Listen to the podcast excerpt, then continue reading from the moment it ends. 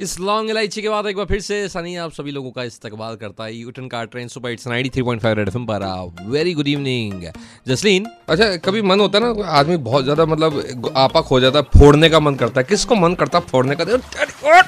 ओट करने का किसके साथ मन करता है? ज़्यादा ये ये तीन लोग हैं, दीपक, सुरभि, रोहित। इन तीनों को मुझे ऐसा कूटने का मन किया है ना, लेकिन मैं मजबूर थी, मैं मजबूर थी।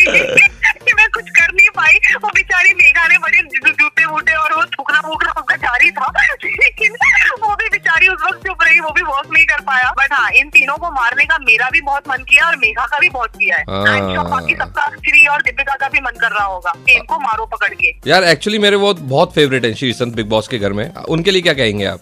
अरे. अरे, वो तो बहुत ही प्यारे इंसान है। वो इतने क्यूट बेबी जैसे है ना उनकी लड़ाइयाँ भी बच्चों जैसी होती हैं। दस मिनट लड़ेंगे, पाँच मिनट फिर शांत हो जाएँगे, फिर अगले ही मिनट आके बात कर लेंगे। वो बिल्कुल क्यूट बेबी है और वो बहुत ही प्यारे इंसान है। And I think Shri Megha Deepika और मैं, हम चारों का जो गैंग उस घर में था, वो बाहर आने के बाद बिल्कुल वैसा ही गैंग आपको देखने मिलेगा।